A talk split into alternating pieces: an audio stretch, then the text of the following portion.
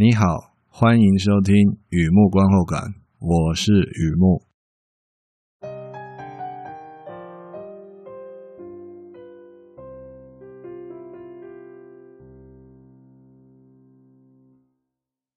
今天来分享一篇电影的观后感，《The Big Short》，二零一五年的电影《大卖空》。金融电影啊，金融电影可以说是本站特色啊，真的，本站特色。大概三年出一次特色啊！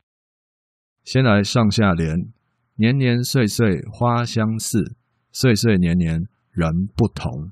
横批的大卖空。和以前一样，先来讲一下这部片大概在演什么。这是一部剧情片啊。要开玩笑的说，金融犯罪片也 OK 了。但这里呃，这有点敏感啊。犯罪，嗯，我觉得有了，我觉得有。描述二零零七年美国房贷市场爆发违约之前，有一位避险基金经理人闭关苦练，他发现市场的形状特别奇怪啊，类似方形的月亮。更奇怪的是，大家赏月赏得很开心，代表两种可能哦。古人说花好月圆都是鬼扯啊，或者是大家都喝醉了。这位基金经理人酒量不好。不喜欢世界捉弄他哈，就连幕后拜改冲康哦，决定用他自己相信的方式叫醒大家，集结一大笔钱，走访华尔街好几家投资银行，高盛啊、摩根、德银啊、瑞信等等啊，申请一种衍生性金融商品，就像预言一样啊，预言。我认为月亮是圆的，到时候大家都会看到。投行那些专案经理偷偷笑他阿呆呀。月亮四四方方挂在天上，大家都看见了，怎么可能是圆的呢？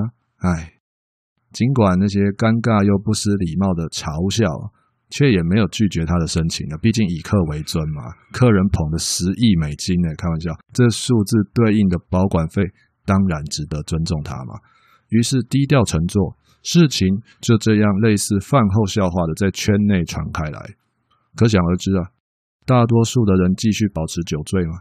只有极少数的人收到这个消息，仔细研究那位经理人的投资内容。怎样仔细啊？包括认真演算财务模组啊，询问商业银行贷款专员最近业绩好不好啊，还有跑到脱衣舞夜店消费啊，顺便田野调查火辣的二胎借贷人贷了几栋房子啊。当然，这个顺序是比较客气的说法，也有可能反过来。总之啊，从第一手到第三手的消息。通通支持那位经理人的预言，应该不是鬼话。月亮恐怕真的是圆的哦。那些极少数的人开始等待，等到望眼欲穿，却始终没有出现月圆啊！越来越怀疑自己，其实月亮还是方的吧？直到二零一七年四月啊，点点点点点，《The Big Short》，Paramount Pictures，派拉蒙影业出品的。Adam McKay 导演，Christian Bell、Steve Carell、Ryan Gosling、Brad Pitt 领衔主演。电影故事啊，来自 Michael Lewis 的同名商业专书。书的内容来自真实金融事件。二零零七年美国次级房贷风暴。换句话说了，这部片在讲真的啊。也因为东西是真的，这部片或者说这件事情的金融专业门槛比较高，拍成电影。非常需要所谓的解释型人物，也就是我们看到的 Ryan Gosling 啊，当时是这样的，然后开始娓娓道来这个旁白，他的旁白啊，辅助说明整件事，但不够，嗯，金融门槛比较高啊，毕竟说到次级房贷啊，牵扯太多金融专有名词啊，你知道，我知道，编剧也知道啊，特别追加豪华客串啊，Margo Robbie，Margo Robbie，你认识的吗？？Anthony Bourdain 美国名厨嘛，Selena Gomez 少男杀手啊，Richard Thaler 经济学家，他们负责暂停故事，打破第四面墙。那个第四面墙很多人听过，那有些人可能不晓得啊。就是你在看电影的时候，看电视的时候，它是一个三度空间嘛。对了，它是一个平面没有错，但是它是一个三度空间嘛，所以它有三面墙，里面有人在讲话。那么第四面墙呢，就是和我们观众两相隔望的那个荧幕。他如果演一演啊，演员们啊，演戏演一演啊，突然转向荧幕，然后对着观众说话，那就有打破第四面墙，跟你解释的意思了。这种打破第四面墙啊，在这个《The Big Short》这部片里面，性感、娱乐、生活化这些方式说明金融问题，这样的安排确实精巧细致啊。那在二零一五年获得奥斯卡金像奖最佳改编剧本奖。总的来说啊，《The Big Short》属于事后论，回想当时啊一路走来，在这故事里面有看法也有抒发，是一部。有意义的金融危机电影。电影资讯：The Big Short，大卖空，孤注一掷，大空头，都是指同一部片。好的，休息一下，听听音乐。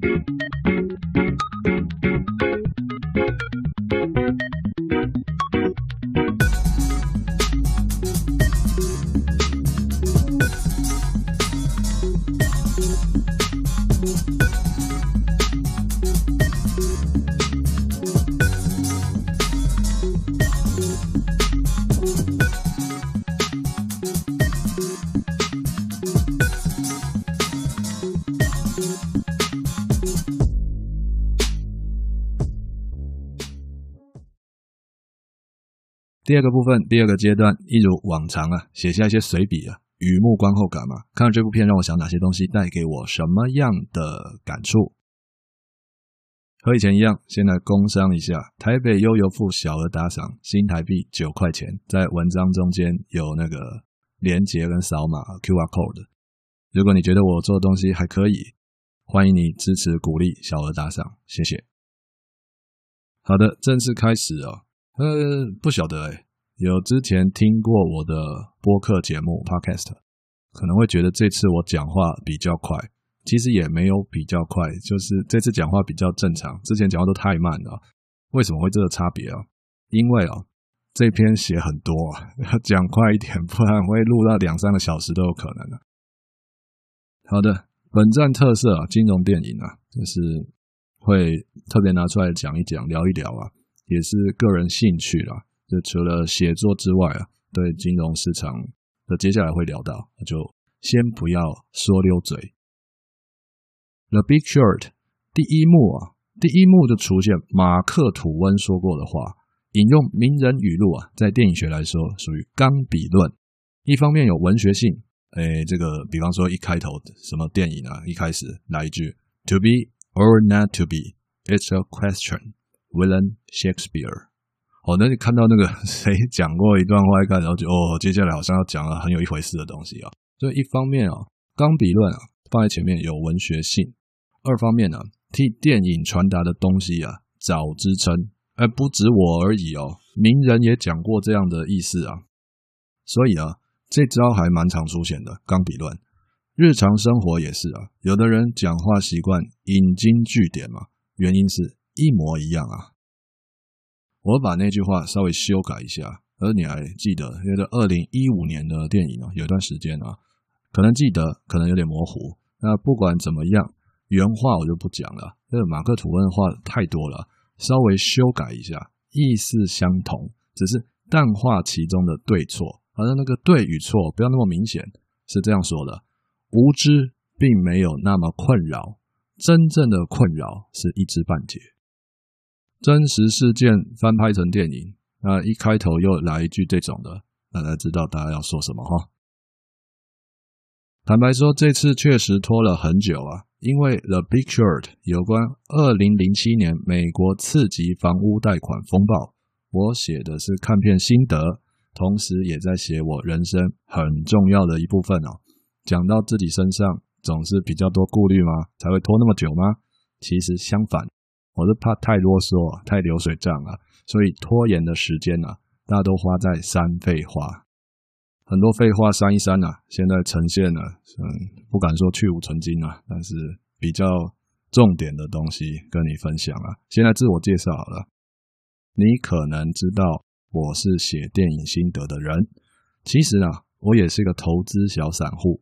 一般市民熟悉的股票啊、基金啊，乃至于各种衍生性金融商品，呃，我都有接触过。一路走来，将近二十年了。目前是做外汇期货，还有大宗商品期货。听起来好像越做越有钱呢。紧紧抓住每一次自己身价与巴菲特最接近的时刻吗？其实啊，只是多了几条泪痕啊。我还是原来的我。比较安慰的是啊，透过不断练习啊，我找到适合自己的衍生性金融商品，比较适合自己的个性。的确啊，投资理财不用天长地久，但是找到天长地久的感觉是很重要的。那用比较市场的话来说，就是投资是比气长啊，不要那么快死掉啊，在市场上要待久一点，活久一点啊，那就是天长地久的感觉啦。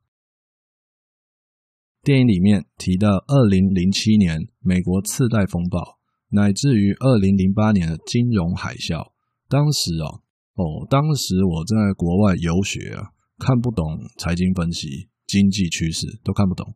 只看到很多张价格走势图，非常壮观啊！那走势图就像飞流直下三千尺啊，疑是银河落九天啊，都在崩盘。只要长得像盘的都在崩。我心想哦，既然跳楼大贱卖，那就随便买一点基金放着吧，买一点放在那边。结果啊，运气就很好，让我自己在国外游学多了一年的生活费啊。就连自己平常喝的杂牌啤酒啊，也因此换成科隆布朗。后来啊，我才明白自己的狗屎运啊，捡了一个大便宜啊！因为很多人真的跳楼啊，不是跳楼大贱卖了那么简单啊！真的很多人跳楼，感慨唏嘘啊！类似这部片啊，那个 Steve Carell 他最后的反应嘛，那种钱啊，确实不是绿色，有点血色啊。《The Big Short》这部片呢、啊，从风暴之前开始说起，该怎么说？哎，西云初起，日成阁，山雨欲来风满楼。到底局面会怎样？且看群英显神通。大概也许可能应该就是这种多线进行的故事啊。有在股市交易的朋友啊，包括长期投资股利股息者、波段操作资本利得者、短线投机胆大心细者啊。像这样的投资朋友，可以把所有人都讲进来了啦。比较有兴趣看这部金融电影啊，基本上是这样。话说回来啊，看懂几位主角做的事，或者说看明白所谓债务担保证券 （Collateralized Debt Obligation，CDO），看明白债务担保证券的问题出在哪里，看懂几位主角在做什么事，是否？到底有没有帮助散户朋友从今往后趋吉避凶？会吗？在这里先留个伏笔啊。虽然只是一个看片心得啊，只是散户里的耐米户，我还是想分享这段旅行的二三事。总觉得这些很重要，尤其频繁交易、杀进杀出的朋友啊，我的心得觉得啦，多少有点帮助。大概是老了。真的会开始挂念这些啊。好的，休息一下，听听音乐。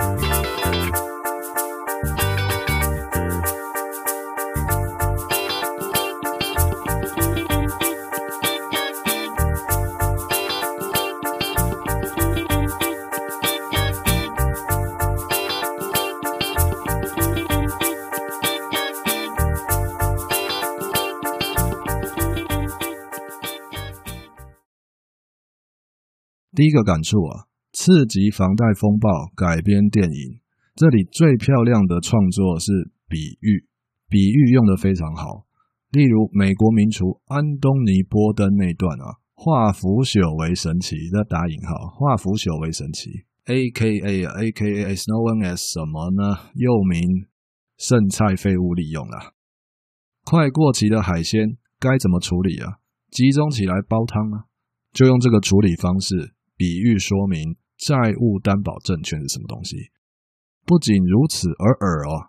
电影还提到一句话，非常呃不对，特别的重要，你知道的，Adam McKay 的电影啊，节奏非常快啊，海量资讯，金句，best lines，很容易就在那样被洪流淹没了。所以呢，快过期的海鲜该怎样处理啊？如果正常烹调，食材啊不够新鲜了；如果通通扔掉，食材只是快过期啊，并没有腐败啊，那么到底该怎么办？身为一个狡猾且负责任的主厨，会把那些食材煲汤，是两全其美的做法。他讲这句话是很有意思啊，因为不能说他讲这句话，应该说编剧透过他来讲这句话嘛。要传达 CDO 这个东西，债务担保证券，它是一个两全其美的做法。那你要说它是鸡肋。那你要说它是剩菜，你要说它是个宝，那这个见仁见智啊。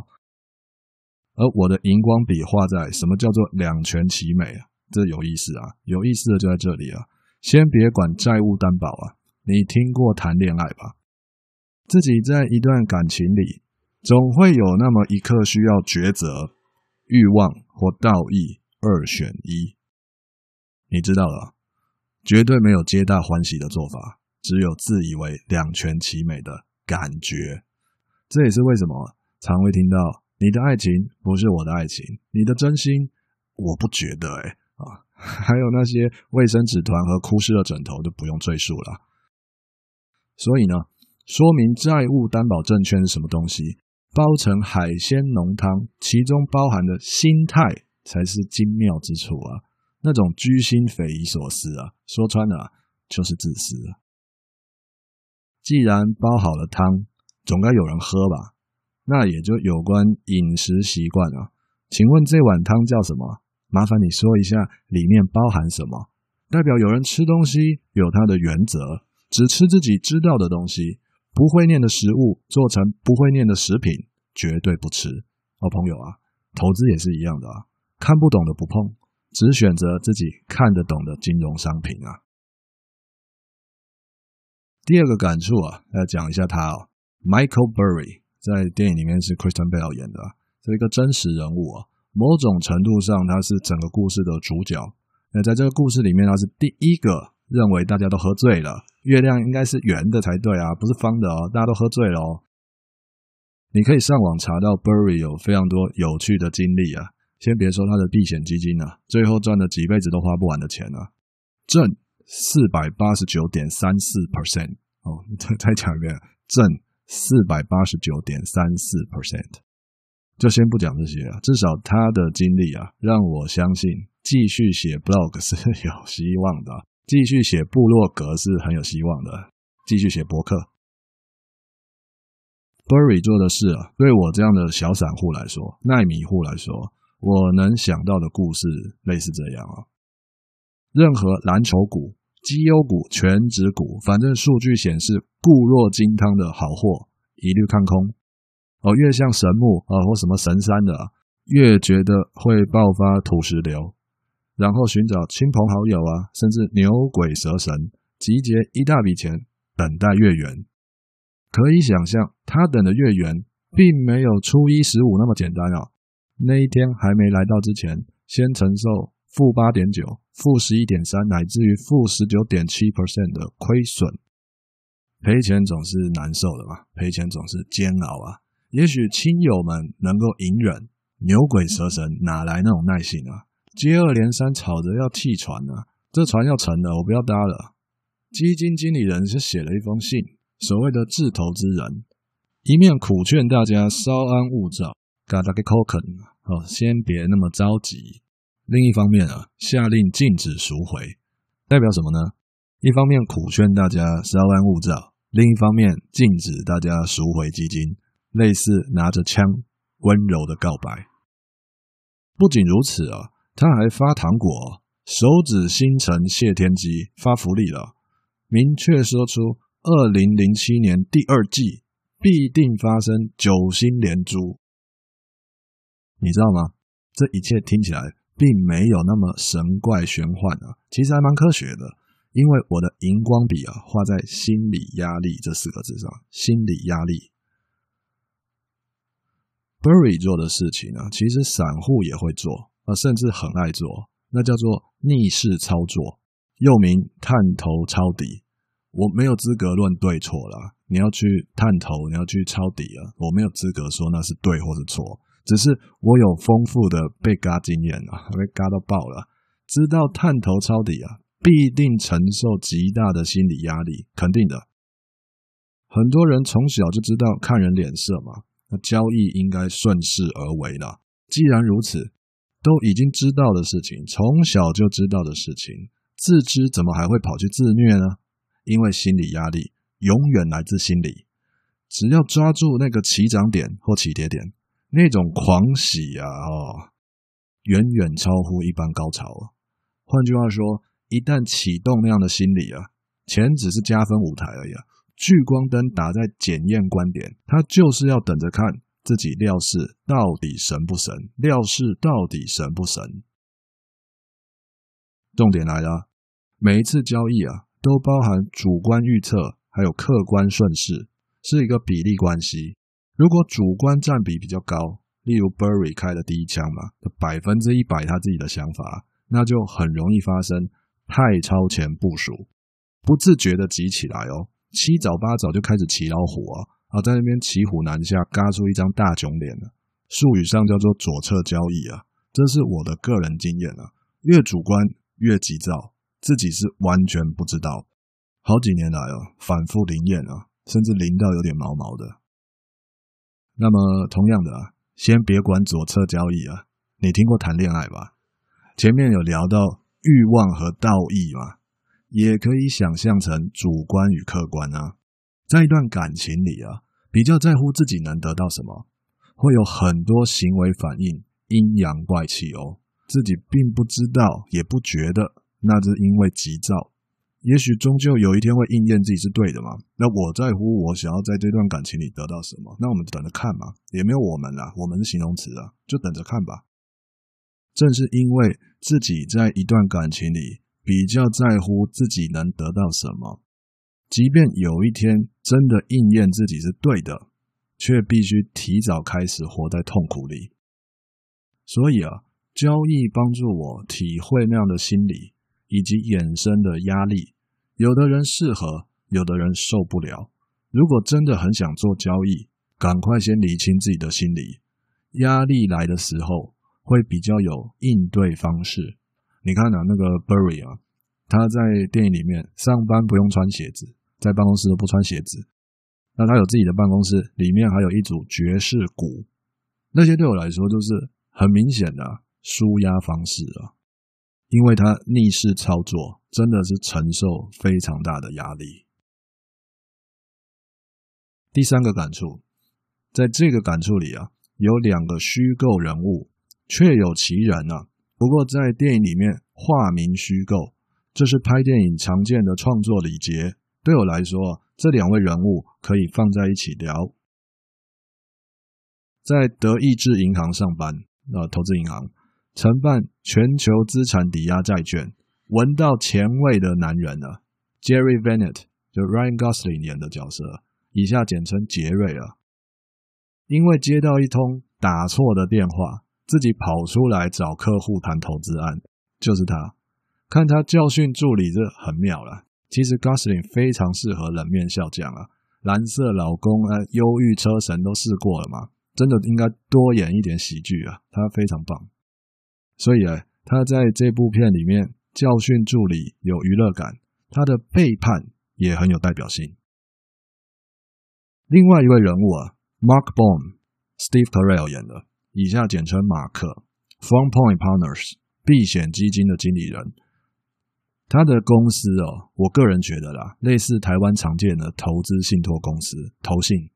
他从小这个马克有研究精神，同学读塔木德，犹太人的塔木德，同学读塔木德是因为老师说要读。马克钻研塔木德是为了挑毛病，仔细研究上下文有哪里说不通的地方。这是他，这是马克。投身金融圈之后啊，极度怀疑银行那一套运作方式，迟早会崩塌。所以啊，有人带着投资案上门找马克，体质有毛病，想要要做空要看空是吗？哎，这个很可以啊，接受度相对比较高嘛。那话说回来，马克并没有因此就抛弃了研究精神啊，他是登场人物里面田野调查、实地走访做得最彻底的人。并没有因为他天生看空银行，他就看到空头的投资案就照单全收。没有哦，他有自己去查证。好的，休息一下，听听音乐。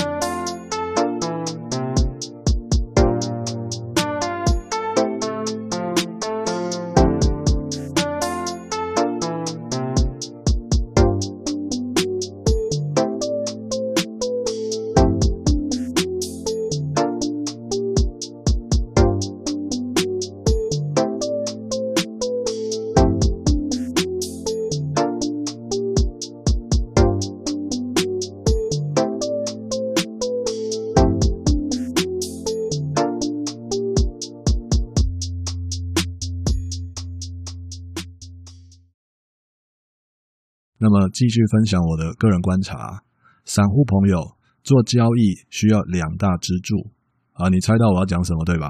时间和金钱吗？那为什么要讲废话呢？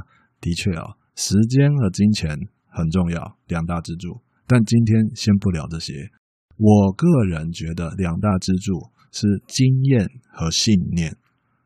这两大支柱啊，分别对应在杰瑞和马克。杰瑞的经验。准确的说，是专业经验。他本业就是承办资产抵押债券嘛，比其他人更能够看懂故事主角 Michael Burry 那个预言。杰瑞他的专业知识帮助他更容易看懂故事主角在讲什么东西。不过等一下啊，我当时在写的时候，就一边写一边想嘛，想到一个疑点啊，如果杰瑞可以回避他的身份，因为他在德银上班嘛。如果他能够回避他的身份，不管是他透过第三人，或是用别的方式去做这个投资案，整件事情啊，应该会更加稳固啊，至少在法律上更站得住脚啊。类似新开的面店为什么好吃？因为这个新开的面店的店长是前博多拉面主厨啊。我的疑点就是，他如果可以回避一下那个身份啊，而且他又有那样的专业啊，我觉得整件事情会更稳固。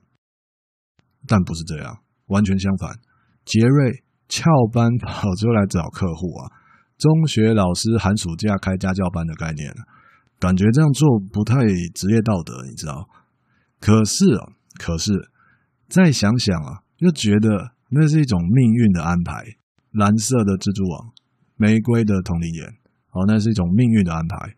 这就要讲到马克了，德银的杰瑞跑来找马克嘛。那假设我们是马克好了哦，你是德银的杰瑞，跑来提投资案，内容是提议打自己东家，你觉得马克会怎么想？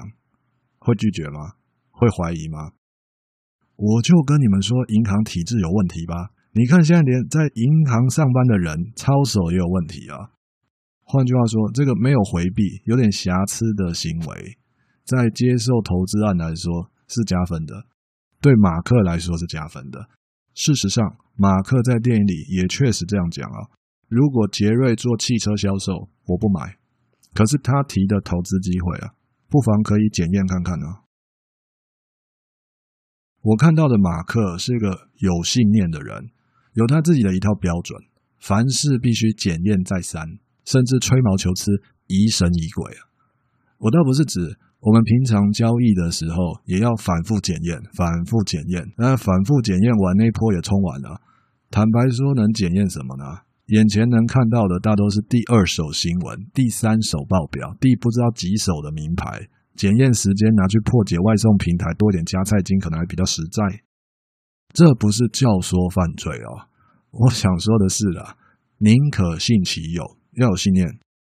自己在交易的时候啊，需要相信一些东西，好比说科学的，做足功课啊，蓝筹股、绩优股、全值股，相信财务报表。那么感觉方面的，好比说周三不交易，廉价不留仓，专门抢反弹，诸如此类啊，属于自己相信的，做这样子最顺手的。好，不能都听别人的。也许依循这些，无论科学或感觉，这些东西在别人眼里啊，很奇怪、很荒谬、很偏激，连自己都觉得可笑。但是啊，自己心里有一把尺，有这把尺非常重要。再来一个感触，说到这一把尺哦，Ben Richter，也就是布莱德比特啊，在 Brad Pitt 在这个片子里面演的这号人物最有一把尺，最有代表性啊。同样，他是真实人物，化名虚构。美国纽约一家私人投信的首席交易员，半隐居的状态啊，当小农，在电影里面看到他就相信生机饮食嘛，八线房间厅啊。出门狂用干洗手啊，很多原则的一个男人。就我看到的，他身上有两个特质，蛮值得聊聊的。他的交易风格属于见缝插针，类似那种三年不开张，开张吃十年哦，见缝插针的抓机会的那种，这是非常好的做法。可是对频繁交易的散户或者我这样耐米户都是啊，对我们来说不是那么实用。毕竟长期潜伏，伺机而动，也得先别饿死，等到机会来了才有办法动吧。不过呢，认真评估风险，即便遇到大多头，也不能蒙眼射飞镖。这个谨慎的态度很有帮助。这位首席交易员身上有两把尺，那么第一把就刚才聊到的，不是那么实用，对我们一般市民来说，但是它确实是一个准则。那么另一把尺就比较实用啊，那把尺叫做纪律。我们常常听到纪律和、原则啊，几点吃饭，几岁结婚，多少价位停利或止损，多多少少都有听说过嘛。只是我的心得不太一样哦。我对纪律是这样看的：无论啊定定什么样的条件，一定要让自己会有那种被约束的感觉，甚至难受。尤其频繁交易的朋友，举个筹码面的例子好了，带量突破决定追啊，回落起点就出掉，听起来很像 就是一种纪律嘛，但那不是自己的纪律啊，这里需要个人化设定，带量突破决定追，触价就停利，就算停利之后一飞冲天大喷出，哎呀，是不是做太早了？自己告诉自己，那不是我的钱。反向也是一样的，定好价位，触价就砍。即便啊砍在所谓的阿呆股，哦天哪，怎么一砍就反转？自己告诉自己，那不是我的钱。为什么我会相信纪律是这样哦？姑且不说突发的天灾人祸啦，频繁交易的朋友多多少少有感觉。一笔交易肯定先发生看走眼，凹单死磕，才会遇到阿呆股啊。不是吗？好的，最后一个感触啊，就说这次真比较多一点了哈，不好意思。The Big Short 在讲二零零七年美国次贷风暴，也就是市场来到一种清算时刻，各路人马抓住一波大行情，于是呢，财务自由，这故事超棒的，但是。不会帮助散户朋友从今往后趋吉避凶，不会。前面有聊到留一个伏笔嘛，现在开始揭开这个伏笔哦。看懂故事在干嘛？看懂 COD 债务担保证券是什么东西，并不会帮助散户朋友从今往后趋吉避凶，不会哦。因为我相信过年只有六天连假，其余的三百多天才是真正的人生。金融市场非常有魅力，我总是告诉自己，谁不喜欢钱呢？我知道那是市场，同时我也觉得那是一个修罗场，交易可以自我修炼。我不知道能够练到什么样的境界，至少自己可以练练修养是真的。尤其时间拉长更明显了。这该怎么说呢？年年岁岁花相似，岁岁年年人不同。我来重新诠释一下这对好词哦。那在那个网络上常看到这对词吗？年年岁岁花相似，岁岁年年人不同。交易好几年下来，一定会发现。很多相似的事情重复发生，也一定会看到有人开心挥霍，有人伤心买单啊。那么自己呢？是否还是原来的自己，或者不一样了呢？年年岁岁下来，还是自己吗？还是变了呢？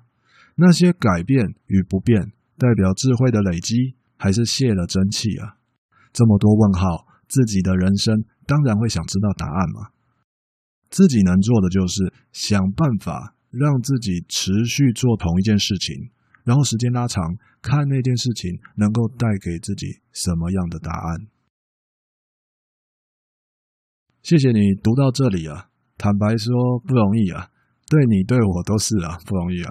我不会祝你投资顺利，如果你有在做投资的话，我不会祝你投资顺利。你知道的，当我们踏进市场的第一天，就在等待离开市场的那一天，in a good way, of course。那么我我还是要祝福一些东西嘛？我会祝福你什么呢？我会祝福你，也祝福我自己，此行无悔，因为我相信无悔那就是幸福。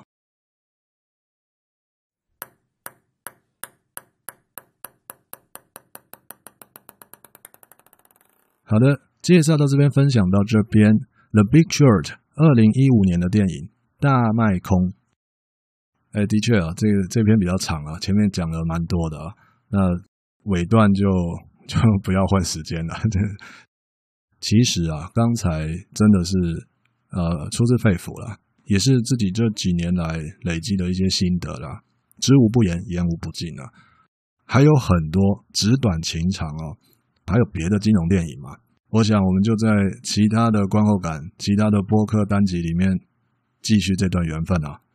好的，文章就在网站上，欢迎浏览，也欢迎上网搜寻“雨木观后感”、“雨木散文故事”，两个都可以搜寻得到。今天呢，先到这里啊，祝你顺心平安、健康平安，谢谢。